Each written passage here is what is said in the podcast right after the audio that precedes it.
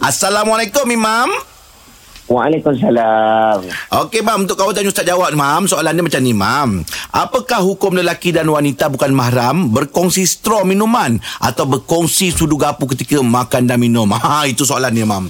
Dia kongsi. Okey.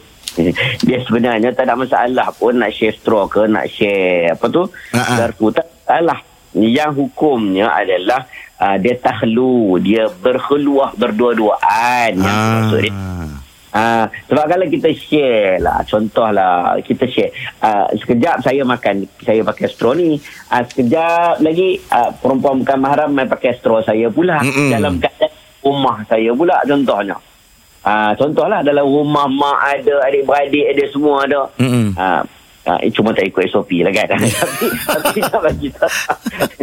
tapi nak bagi tahu hukumnya boleh share benda ni. Tak ada masalah. Mm-mm. Yang jadi isu adalah mungkin saya faham soalan orang tanya tu.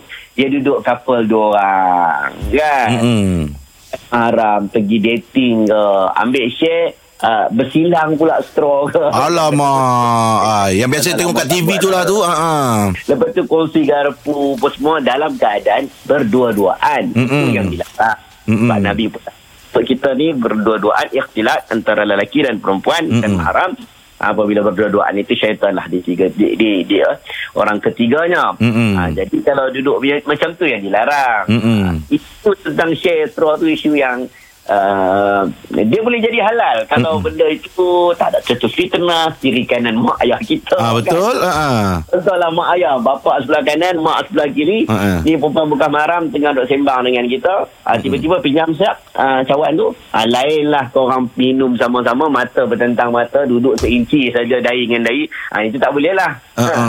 Yelah tu. Kita faham. Kita, ya, kita kena faham apa maksud yang tak boleh tu, apa yang dia bolehkan tu. Mm-mm.